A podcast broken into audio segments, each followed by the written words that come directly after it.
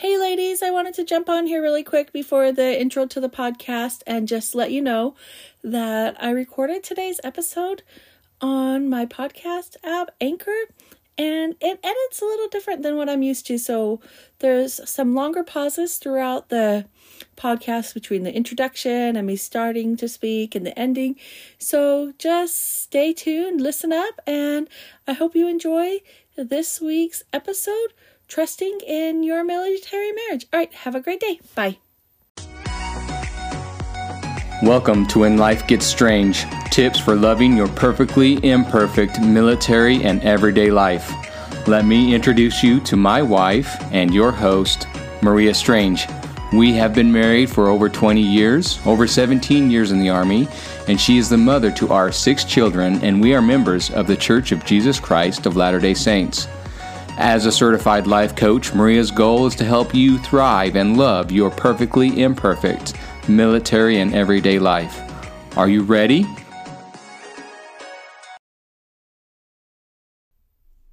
Hello, ladies, and welcome back to episode sixty-one of When Military Life Gets Strange, Building Trust in Your Military Marriage. Ladies, are you enjoying this podcast? If so, would you please like it, leave me a review, share it with a friend? The more people who listen to this podcast, the more people that it can benefit. Okay, so on to today's topic. What does trust and commitment look like in your relationship? What does it even mean to have trust? Trust means cherishing each other and showing your husband that you can be counted on. Everyday commitments. That is what trust is comprised of. It means that you're willing to accept your husband for who he is. You're going to find the things that you appreciate about him, and that you are choosing your husband each and every day. Now, being a military wife, sometimes our spouses are gone for a long time, and we've all heard the old Army saying, if the Army or the military wanted you to have a wife, they would have issued you one. And that's not happening. And yet there's plenty of military men and women who are married and who have successful relationships. So if we're not issued to our spouses, then what? What does that mean for us? And how? Do, what does that mean for trust? For me, that belief comes for me to trust him and to know that he trusts me. One of the things that I've really worked on is the belief that my husband is choosing me no matter what. So if he gets called in the middle of the night and he has to go to work, he's going because he's choosing me and our family and providing for us.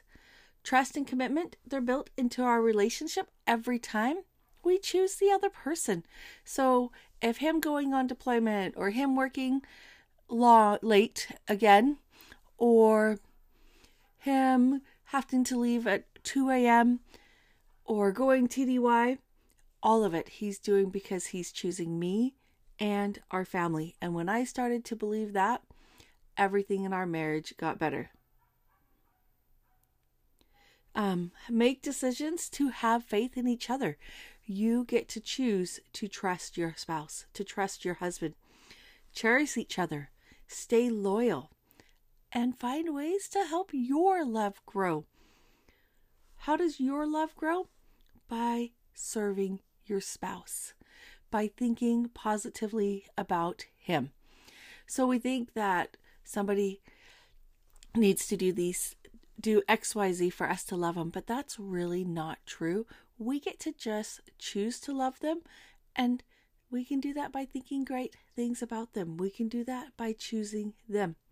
Now, trust, maybe it doesn't come overnight, or maybe it does. When I sp- met Spencer, we're kind of crazy, and we decided on our first date that we would get married, and we were married five months later. I had to trust my gut feeling, and I had to really trust that he was the right one for me. And here we are almost, ooh, we got married in ninety-nine, and it's twenty-two, so we'll be married twenty-three years in September. And there have been times where we've been frustrated and upset with each other, but we've always trusted each other and knew that the other person had our back and that they were doing things. We might not agree with it, but they were doing what they felt was right in that moment and what they felt was right for our family, what we felt was right for our family, if that makes sense. So, for example, we've been at Fort Drum, New York for a really long time. We've had high school stabilization for our boys and now for our oldest daughter. And just thinking about it at times, I'm like, ah, oh, I would love to go someplace else. Why is Spencer still putting in for high school stabilization? But I trust him that he is making choices that he believes is the very best for our family and that he's not going into it lightly.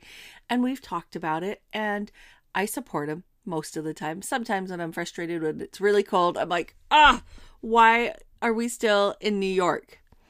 But other times I'm so grateful that we're still there and that my kids have been able to go to the same high school. Not a lot of military families get that opportunity. So we've been really blessed in that regard.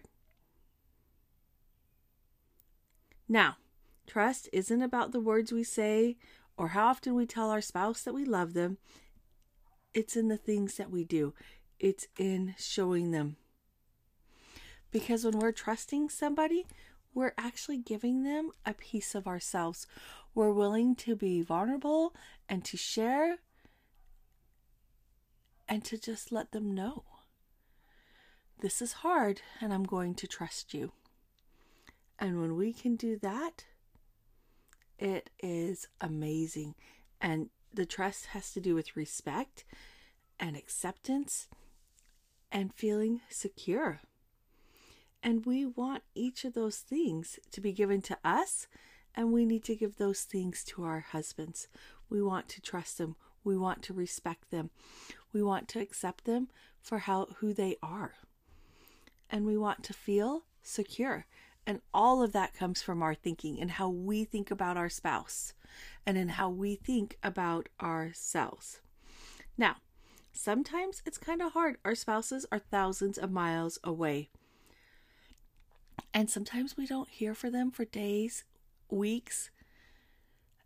And we have to really work on that trust within ourselves, because us trusting our husbands has to do with how we're thinking about them. It really doesn't have anything to do with the things they say or do.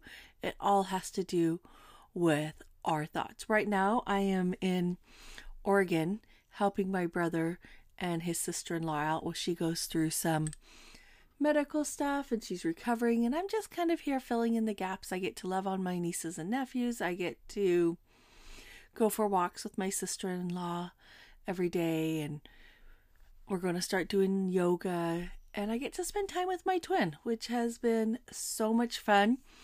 And being military, we don't get to spend a lot of time around family, but I've loved being here and seeing how much alike my twin and I are.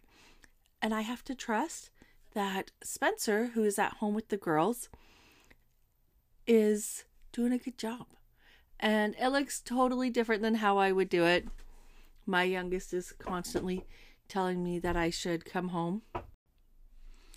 Just as I tell my daughter that I miss her too, but I know that everything will be okay, that Spencer is doing a great job. So what I have for you ladies today is some tips to help to build and maintain trust, and then also some questions from the Gottman Institute that you can ask your spouse and also yourself, because these questions I think are really great to ask yourself. But first the tips and then the questions. All right. So tip number one is trust grows with love. As you love yourself and your husband more, you're going to trust him more. And ways to build that love is by thinking positively about your husband, focusing on the good things, finding little ways to serve him. I have found helps to really build love. Spencer really loves gifts. That's one of his five love languages. My mind kind of blanked on that for a second. Sorry. And so when I go grocery shopping, if he's home, I bring home a chocolate bar for him, or I'll pick up his favorite ice cream, or get him, you know, just even these little things that help to build that love and to build that connection in our marriage. When he's deployed, I find out what he wants when we buy it. I do. I'm in charge of the money in our relationship. I, he'll put the stuff that he wants in the Amazon cart and I buy it because he's gone so much, and that we've just found that works really well for us. Now, we talk about all of our money decisions, but I do most of the spending per se. He buys whatever he wants. I just usually am the one who puts in my credit card. So kind of funny, but that's just kind of how we worked it, and it works out great for us. So step one, trust grows with love. And love is giving and not receiving. So it's thinking about your husband, like I said. Step two is to value your spouse's opinion. And when they're deployed, one of the things that I do is when things come up with the kids or a money decision comes up and I'm not able to talk with Spencer about it right away, I think, what would Spencer do in this situation? How would he like it to be handled? And then I make my decision. So that's one of the ways that I can value his opinion when he's gone. And when he's home or he's T D Y in the States and we're able to communicate a little bit better than on deployments, or while I'm here at my brother's, we have conversations and we make the decision together, and we value, and I listen and I value what he has to say, just as he values my opinion. Step three is to mean what you say and say what you mean. It's plain and simple. Mean it. If you say, yes, I want to take the kids to the park, then do it. Yes, I want to go on this trip with you. You know, I really like to travel and Spencer doesn't nearly as much, probably because he's been gone so much over the past ten years with the Army. The first seven, he wasn't gone as much. First eight years, because we're at almost eighteen, almost nineteen years. But between flight school and being stationed in Korea, he wasn't gone as much as he's been since we've come back from Korea. And so he just doesn't like to travel as much. But I like to, and so he's willing to go with me. And I'm like, do you want to go on this trip? And he, and he's really good at saying what he means and meaning what he says, right? And he's like, no, I don't really want to go. But if you want me to go, I will go, and I will have a great time being with you. And so that gives me that opportunity to think about it. Okay, maybe somebody else would like to go. Maybe we need to do something different. Or, yeah, I really want to go, and I want you to come with me.